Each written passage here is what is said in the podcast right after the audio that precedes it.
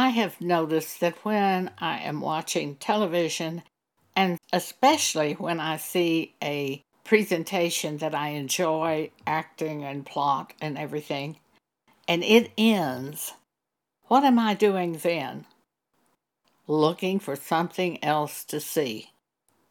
Hell and destruction are never full, so the eyes of man are never satisfied. Proverbs 27 20. I've seen this in my own life. I've also seen it in the life of other people. I used to own a business, and it was in American Indian arts, and usually what we sold was jewelry. The women would come in and put something on layaway. When they came back to pick up the layaway item, their eyes were darting every direction looking for something else to satisfy them. I would often think of this proverb from the Bible Hell and destruction are never full, so the eyes of man are never satisfied. 1 John chapter 2 verse 15 Love not the world, neither the things that are in the world. If any man love the world, the love of the Father is not in him. For all that is in the world, the lust of the flesh, and the lust of the eyes, and the pride of life, is not of the Father, but is of the world. And the world passeth away, and the lust thereof, but he that doeth the will of God abideth forever. I often think of the following scripture when I see a beautiful building, a beautiful house, a beautiful car, or something beautiful. My eyes see it and they think, ooh, that is beautiful. But I think about this.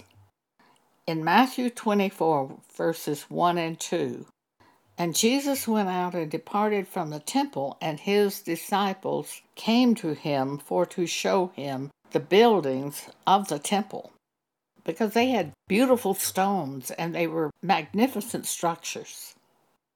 And Jesus said unto them, See ye not all these things? Verily I say unto you, there shall not be left here one stone upon another that shall not be thrown down. Even when I see the beauty of the Rocky Mountains, which are at our doorstep almost, where I live. And I marvel at God, the Creator, and at the beauty of these mountains. But I also remember that when the sixth seal is opened in heaven by Jesus, the mountains disappear. The time will come that even the mountains are gone. The time will come that even the heaven and earth are gone and we are taken as the elect of God to the new heaven and the new earth wherein dwelleth righteousness. We enjoy these things God has put here, but we marvel in God, the Creator, knowing that all of these things that are given to us to enjoy will eventually pass away and our awe is kept in God, the Creator, rather than in the created. Our flesh is really never satisfied, but we keep it under the control of God by following the Spirit of God and not letting it do what it wants to do. The flesh, we just don't turn it loose and let it do what it wants to do. Therefore, we suffer in the flesh when we follow the Spirit of God. 1 Peter chapter 4, verse 1 For as much then as Christ hath suffered for us in the flesh, arm yourself likewise with the same mind. For he that hath suffered in the flesh hath ceased from sin that he no longer should live the rest of his time in the flesh to the lust of men, but to the will of God. So we simply turn to God and say, Help me when we are in a period of temptation or we can't be satisfied. We turn to God and say, Please help me. Show me your will. And God will help us. We have to understand He will answer those prayers that are according to His will. He will help us in the midst of temptation. For the flesh can be very powerful but the Spirit is stronger. So we just turn to God for His help, depending on Him. For He makes a way of escape for us in every temptation. 1 Corinthians chapter 10 verse 13 There is no temptation taken you but such as is common to man but God is faithful who will not suffer you to be tempted above that which ye are able. You will have no temptation that's stronger than you are able to stand through God. God is faithful who will not suffer you to be tempted above that ye are able, but will with the temptation make a way to escape that ye may be able to bear it. 1 Corinthians chapter 10 verse 13.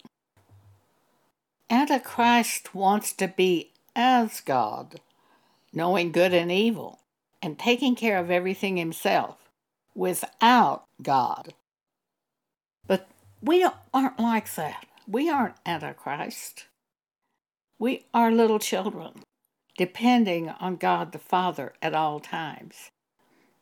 And we know God will take care of us and every problem that we encounter. So we turn to God. I would hate to be as God. I would hate my wisdom to be of myself. I want my wisdom to be of God, His wisdom. He is glorified when we go in His way. For we know it's not ourselves that are wise. God is wise, and He cares for us. And we overcome at all times on this earth, not through ourselves, not through our wisdom, but through God's wisdom that He gives us. And we marvel at God because of how wise it is what He showed us to do. And we just, our mouth just sort of hangs open when we think of what He's led us to do and how much better it is than anything we had thought of doing. Therefore, we give glory to God when we share those things that God has done in our life. Thank you for allowing me to speak with you today.